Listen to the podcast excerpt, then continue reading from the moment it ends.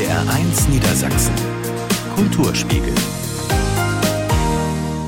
Mit Martina Gielitzer einen gemütlichen Herbstabend wünsche ich Ihnen. Gisela Grote von der Generationenhilfe aus der Gemeinde Hohenhameln hat zwölf Mitglieder, die alle vor neunzehnhundertdreiunddreißig geboren sind, interviewt und ihre Lebensgeschichten zu Papier gebracht. Wo kommen sie her? Was haben sie erlebt? Wie sind sie überhaupt nach Hohenhameln gekommen?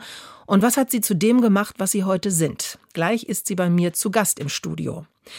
Und wenn die Tage kürzer werden, dann läuft ja in den Theatern die Hauptsaison. Auch das Oldenburgische Staatstheater bietet einiges an Stücken. Zum Beispiel ein großes Spektakel zum hundertjährigen Jubiläum der niederdeutschen Bühne des Staatstheaters. Da machen wir Lust auf mehr. Und wir feiern mit Ihnen, und zwar hundert Jahre Radio. Ich wünsche Ihnen einen schönen Abend.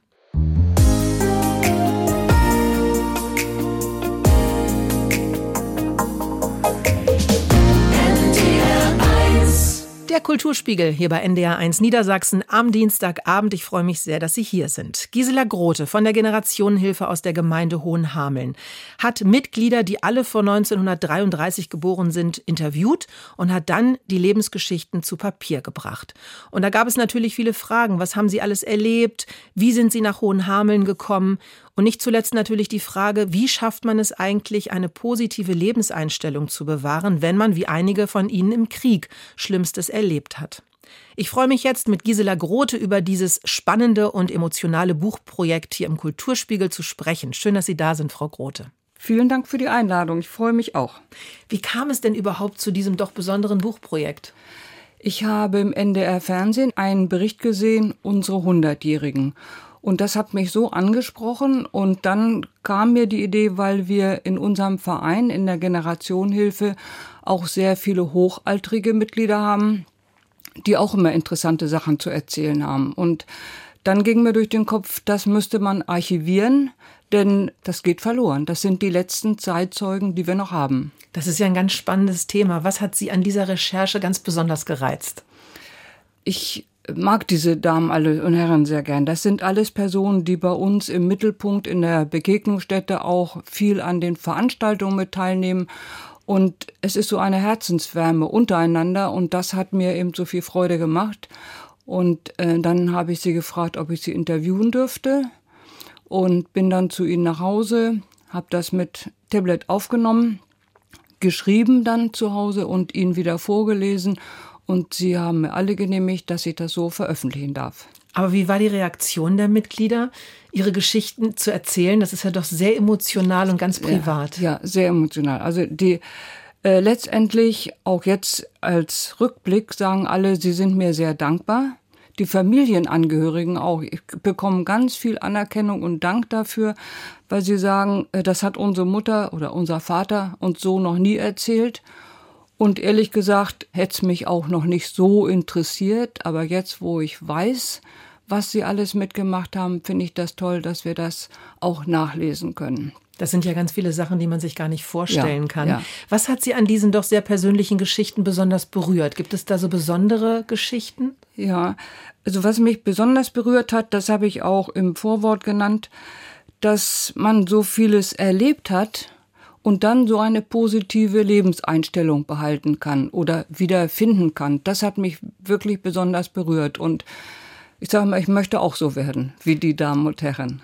Das habe ich mir auch schon ganz häufig gedacht. Wenn man so viel erlebt hat und im Krieg war ja. und alles wieder aufgebaut hat und auch Ängste hatte und Sorgen, ja auch Familienmitglieder verloren hat, die einfach ja. nicht mehr wiedergekommen ja. sind, wie man es dann schafft, doch so fröhlich zu sein ja. und gut drauf. Ja. Gibt es da ein Rezept? Haben die da irgendwie gemeinsam was gesagt, wo man sagen kann, Mensch, da können wir uns auch mal eine Scheibe von abschneiden?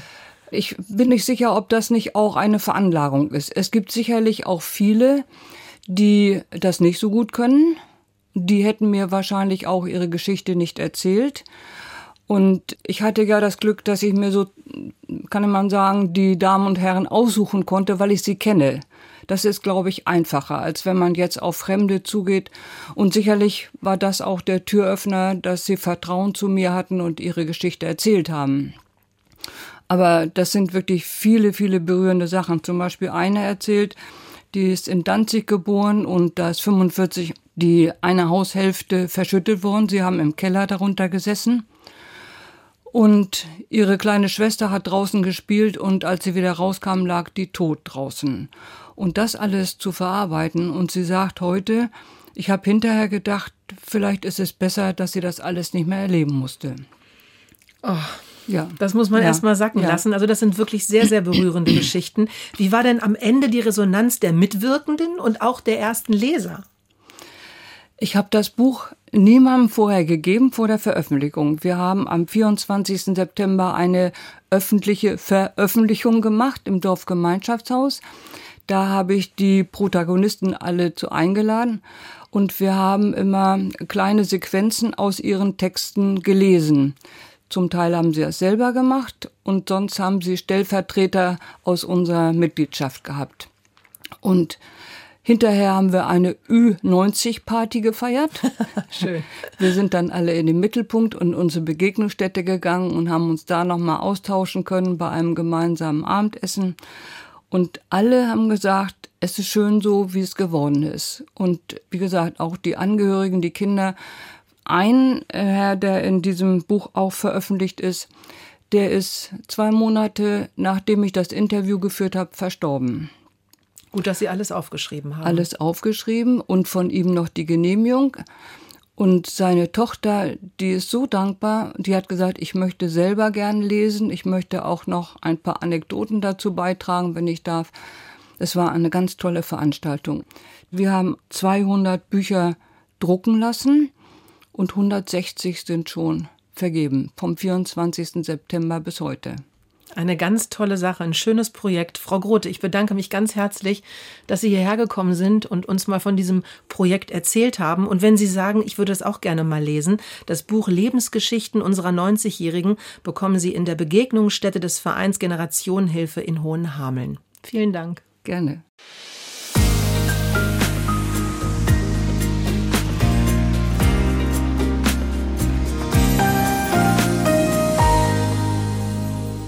Gemeinsam mit Ihnen geht es jetzt durch den Dienstagabend hier bei N D R eins Niedersachsen. Ja, die Tage werden kürzer und das heißt, in den Theatern, da läuft die Hauptsaison an. Auch das Oldenburgische Staatstheater bietet einiges an tollen Stücken. Die Bremer Stadtmusikanten zum Beispiel, einen hundertsten Geburtstag in einem fernen Königreich. Außerdem geht es auf einen Flughafen in der Oper Flight von Jonathan Dove. Eine zeitgenössische Oper nach einer wahren Geschichte. Helgard Füchsel hat für uns mal nachgefragt, wie sie gefällt.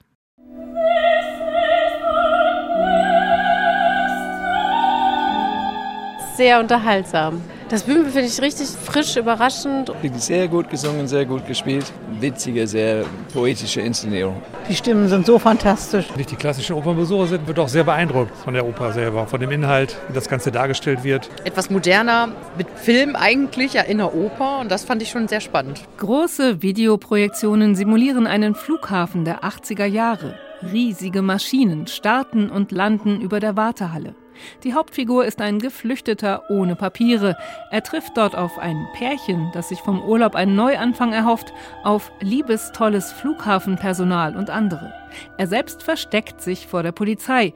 Viele kleine Geschichten, sagt der südafrikanische Regisseur Kubi van Rensburg. Ich finde es fantastisch, wenn wir uns in die Figuren erkennen, weil das sagt, dass Oper nach vierhundert Jahren immer noch aktuell ist, weil es immer noch so ein effektives Transportmittel ist für menschliche Emotionen. Pure Emotionen vermitteln neben anderen der spektakulär hohe Sopran der übermächtigen Fluglotsin, alias Martha Eason, und die berührende Countertenorstimme von Nicolas Tamagna, dem Geflüchteten. Die Dialoge sind gut zu verstehen durch Übertitel, die direkt neben den Singenden auf Gasevorhänge projiziert werden. Animierte Übertitel nennt sie der Regisseur. Ich nutze sehr gerne multimediale Mittel, nicht weil ich glaube, dass jetzt Opern oder die traditionellen Macharten ersetzen sollte, sondern dass sie sich ergänzen sollte, dass sie mehr Spaß haben an dieser Oper. Flight ist die erste Oper der Saison am Oldenburgischen Staatstheater. Insgesamt bietet es vierundzwanzig neue Produktionen. Da gibt es ernste Stücke wie Vater. Hauptfigur Andres wundert sich, dass bei ihm Möbel verschwinden und dass Fremde so tun, als würden sie ihn kennen. Er leidet unter Demenz.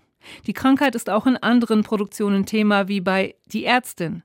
Weniger ernst geht es zu beim großen Spektakel zum hundertsten Jubiläum der niederdeutschen Bühne des Staatstheaters.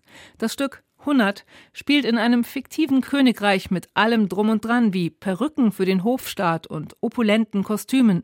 Eine Art niederdeutsche Nummernrevue mit viel Musik, auch zum Mitsingen, sagt der Autor und Regisseur Marc Becker. Der Abend zentriert sich im Prinzip eigentlich um ein Feiern, um einen Umgang mit der niederdeutschen Sprache. Das heißt, es geht sehr stark darum, dass das eben mit Liedern gespielt wird aus der niederdeutschen Sprache, dass es viel Musik gibt, dass einzelne Stücke leicht anskizziert werden aus der langen Historie, an die man sich quasi gemeinsam erinnert, und dass man eine große Feier, Feier der Sprache macht.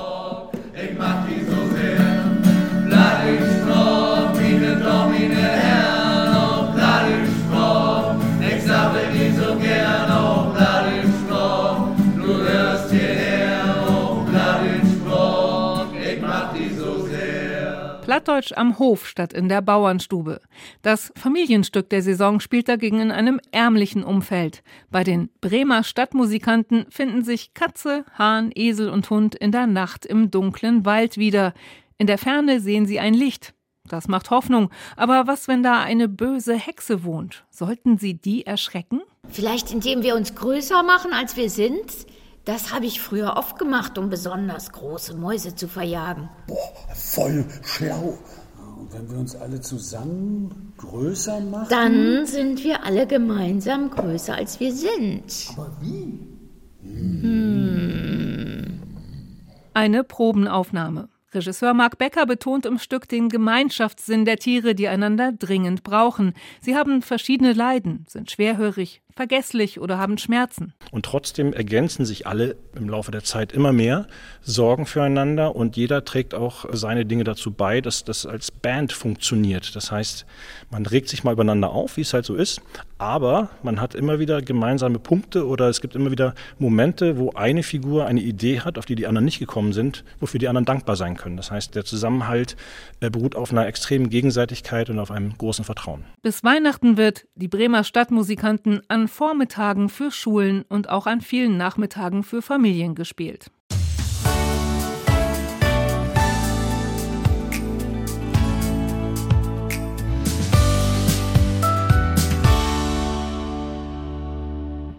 Einen schönen Abend wünschen wir Ihnen hier im Kulturspiegel bei N D R eins Niedersachsen. Wir feiern gerade in der A R D hundert Jahre Radio, denn im Oktober neunzehnhundertdreiundzwanzig ging ja das erste offizielle deutsche Rundfunkprogramm auf Sendung. Und seitdem ist Radio eine echte Erfolgsgeschichte und für viele aus dem Alltag gar nicht mehr wegzudenken. Und das gilt auch für N D R eins Niedersachsen, denn seit vielen Jahrzehnten informieren wir Sie natürlich über die wichtigsten Ereignisse im Land. Martina Witt mit einem kompakten Streifzug durch die niedersächsische Radiogeschichte. neunzehnhundertzweiundsechzig. Die Sturmflut. Deiche brechen, die Nordsee überschwemmt das Hinterland. Mehr als dreihundert Menschen kommen ums Leben. Betroffen sind vor allem Hamburg, aber auch die niedersächsische Küste. Wir wollten natürlich, liebe Hörer, uns auch aus der Luft überzeugen, wie es heute in Niedersachsen aussieht, in unserem Lande, von dem man ganz sagen kann, Land unter Wasser. Und so fliegen wir jetzt in einer schweren Nordatlas westwärts durch Niedersachsen.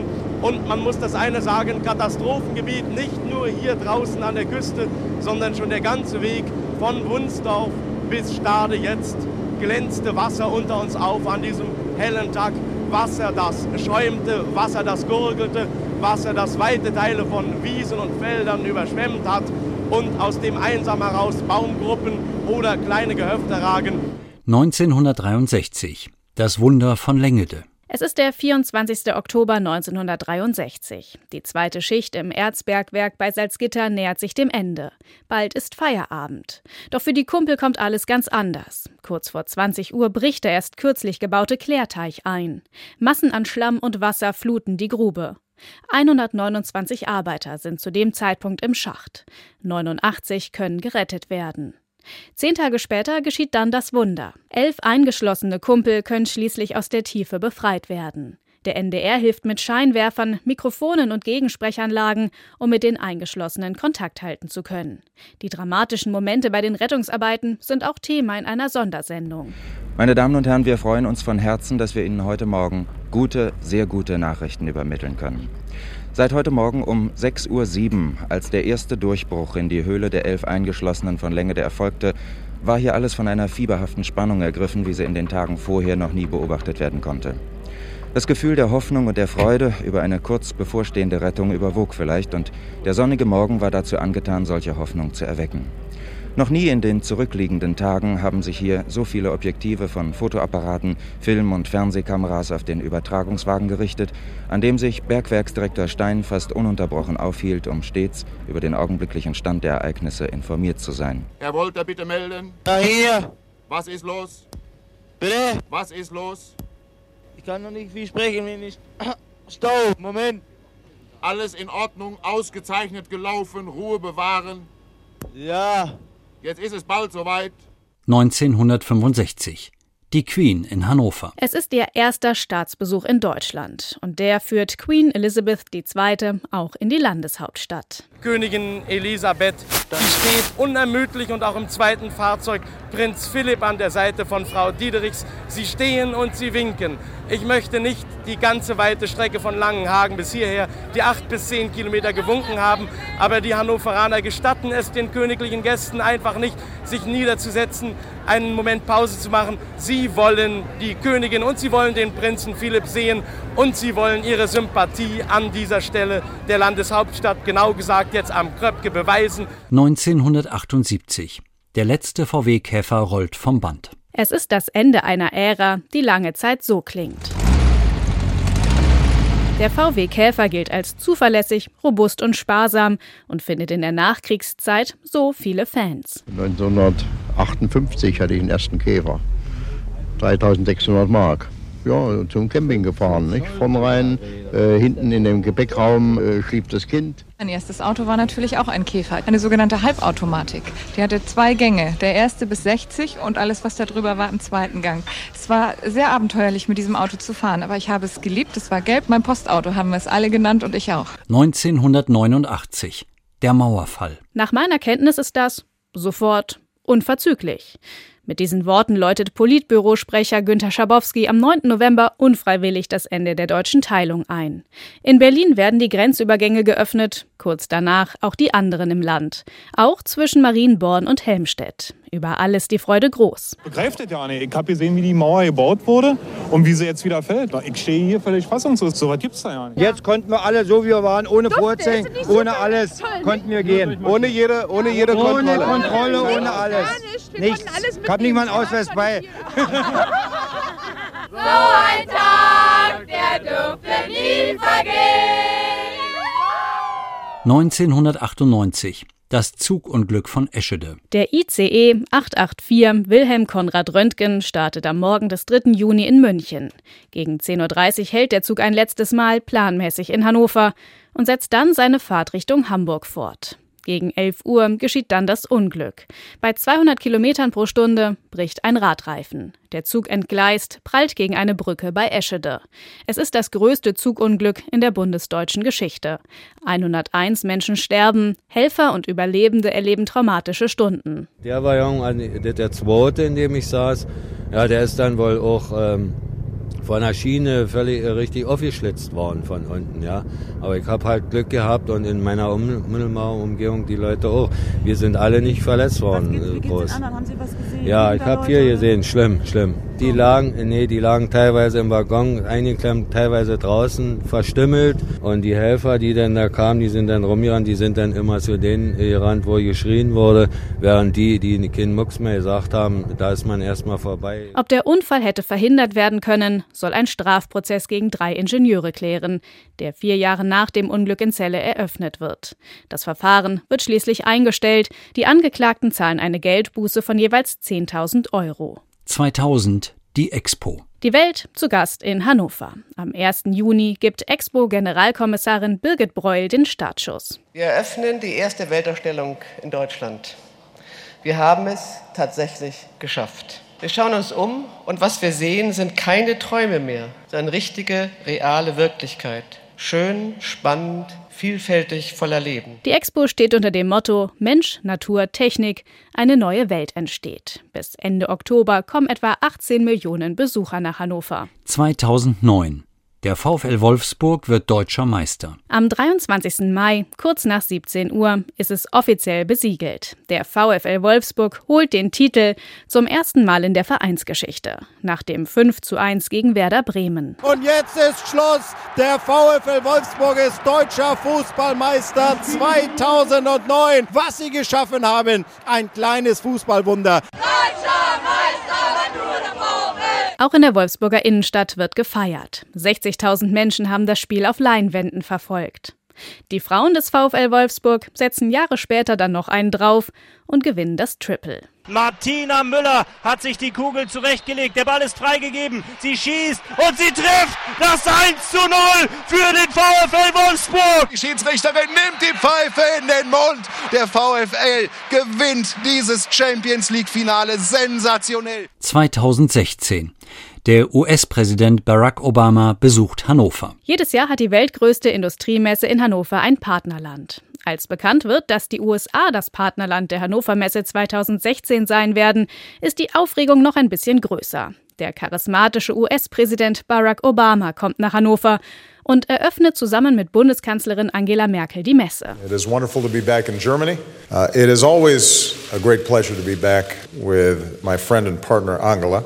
Ich begrüße dich nochmal ganz herzlich im Namen auch der Bürgerinnen und Bürger Deutschlands und besonders von Hannover hier in dieser Stadt. Für die Menschen in Hannover bedeutet der hohe Besuch aber auch Umwege fahren. Denn die Polizei baut Gitter und Absperrungen auf, um den Besuch für den Präsidenten möglichst sicher zu machen. Obama, der Präsident von Amerika.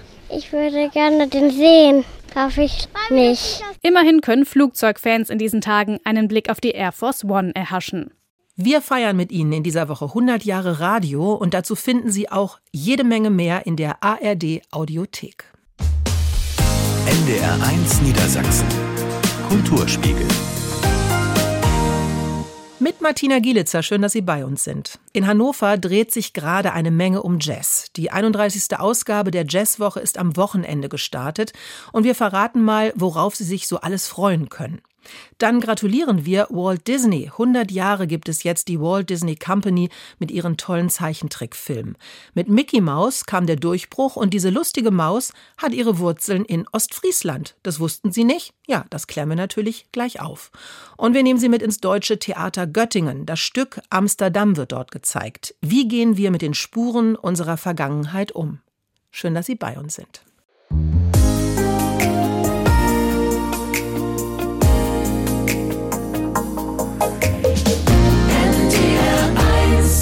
N D R eins Niedersachsen, der Kulturspiegel am Dienstag. Die einunddreißigste Ausgabe der Jazzwoche Hannover ist gestartet. Im Zentrum stehen Kollaborationen, zum einen mit unterschiedlichen Einrichtungen in der Stadt, aber auch aus künstlerischer Sicht. Andrea Schwiezer hat mit dem Jazzwochentrio über das Programm gesprochen. Austausch, Zusammenarbeit, das ist der Fokus der einunddreißigsten Jazzwoche. Das Festivaltrio hat für die Beteiligten Wege gebaut, die sich in den kommenden Tagen immer wieder irgendwie und irgendwo kreuzen. Crossing Paths.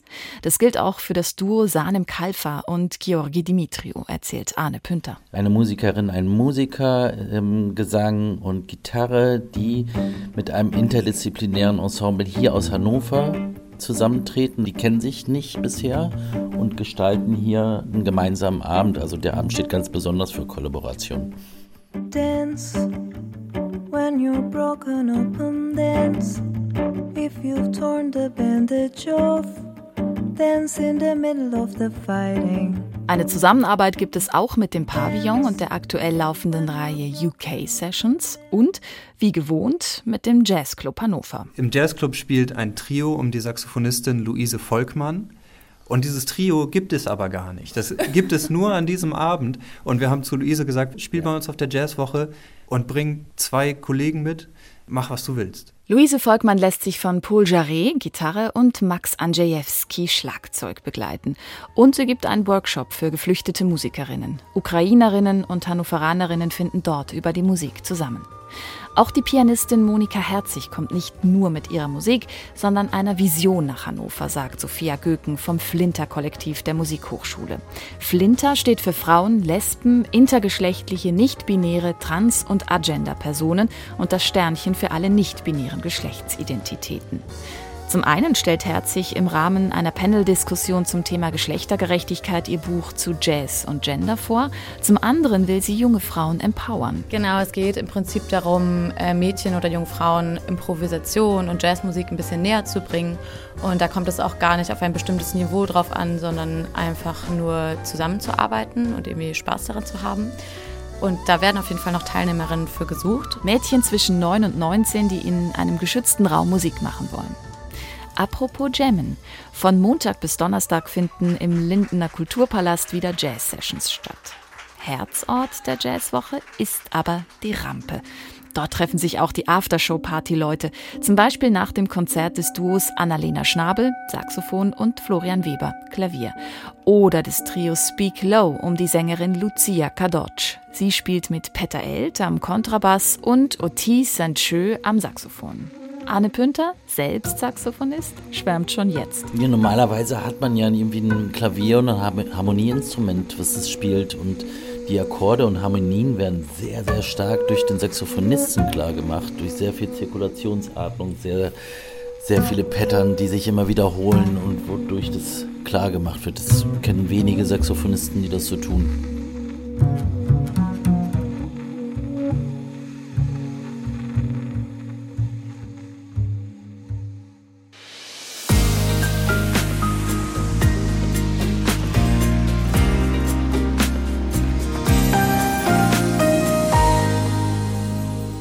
Gemeinsam mit Ihnen durch den Dienstagabend hier im Kulturspiegel bei N D R eins Niedersachsen.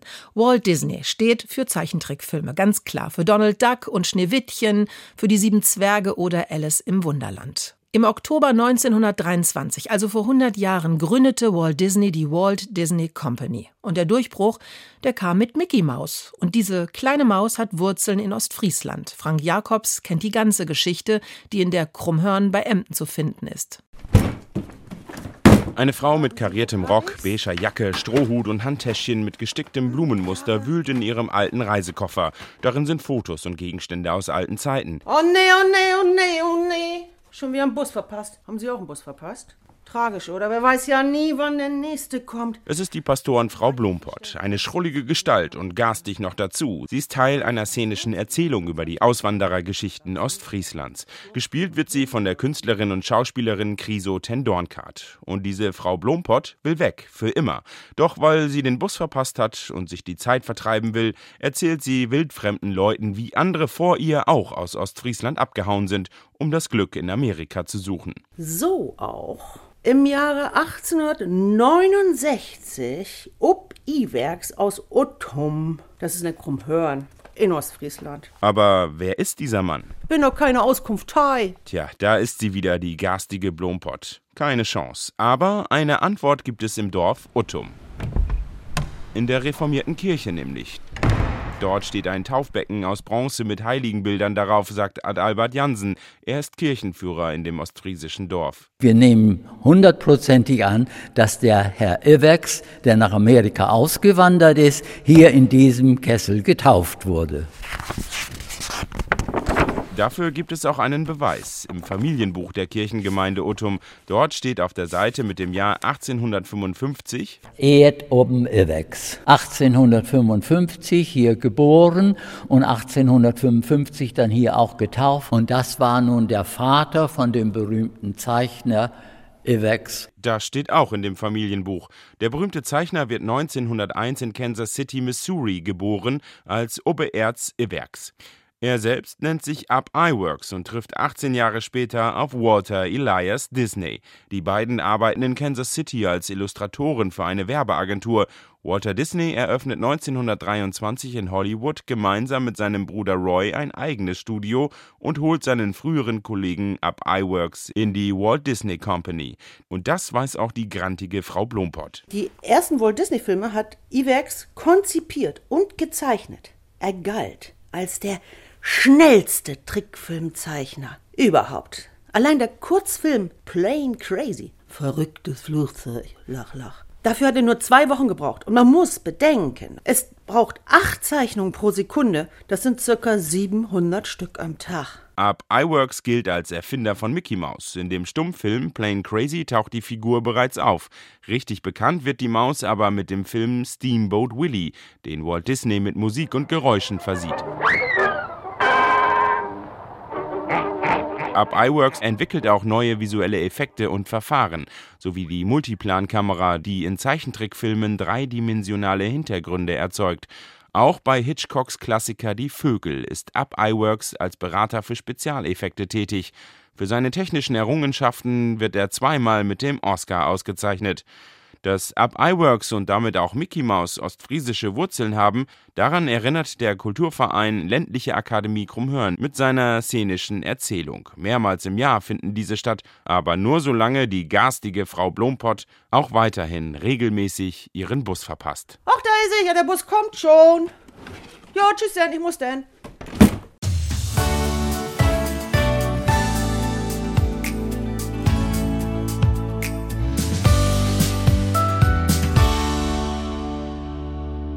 Schön, dass Sie bei uns sind an diesem Dienstag hier im Kulturspiegel bei N D R eins Niedersachsen. Spuren der Vergangenheit, wie gehen wir eigentlich mit ihnen um und warum sind sie so vielstimmig? Die einen, die wischen sie einfach weg und andere brauchen sie, um sich selbst zu finden. Darum geht es in Amsterdam, dem Theaterstück von Maya Aradjasur. Im Deutschen Theater Göttingen wurde es aufgeführt und Katrin Pietzner war dabei. Eine junge Frau findet vor ihrer Haustür einen Brief. Das ist an sich nichts Ungewöhnliches. Ungewöhnlich aber ist der Inhalt dieses Briefes, eine seit neunzehnhundertvierundvierzig unbeglichene Gasrechnung. Für die israelische Geigerin mehr als ein Rätsel. eintausendsiebenhundert Euro. eintausendsiebenhundert Euro? Für Gas?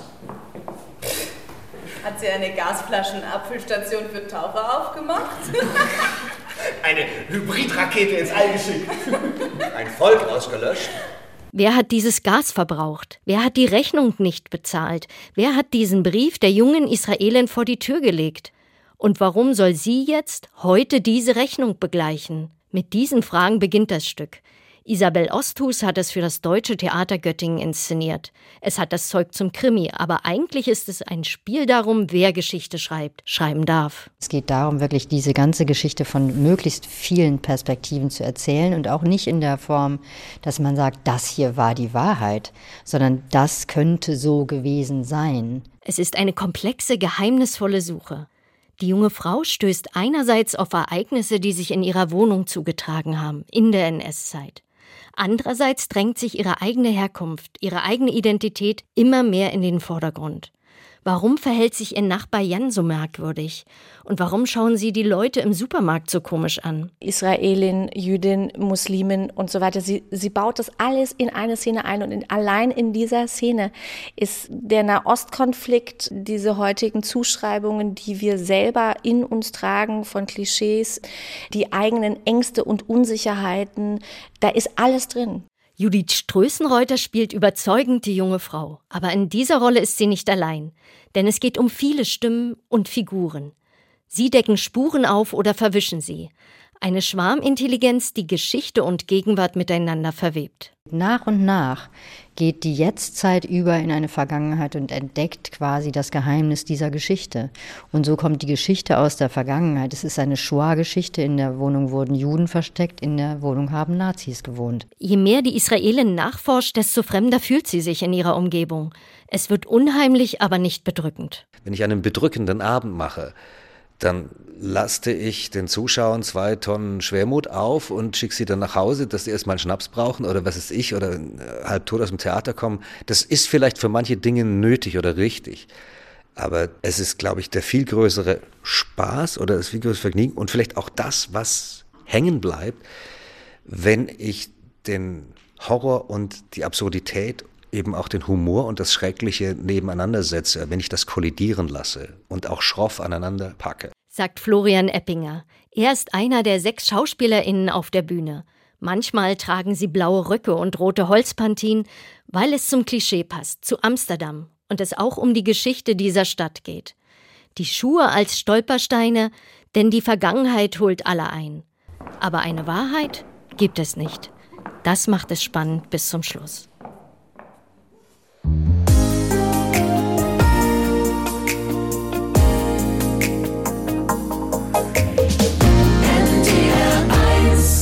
So schnell geht eine Stunde um. Das war schon wieder im Kulturspiegel hier bei N D R eins Niedersachsen. Bei uns geht es gleich traumhaft weiter. Da wünsche ich Ihnen viel Spaß dabei und ich freue mich jetzt schon auf kommenden Dienstag mit Ihnen und ganz viel Kultur aus Niedersachsen. Am Mikrofon war Martina Gielitzer. Tschüss.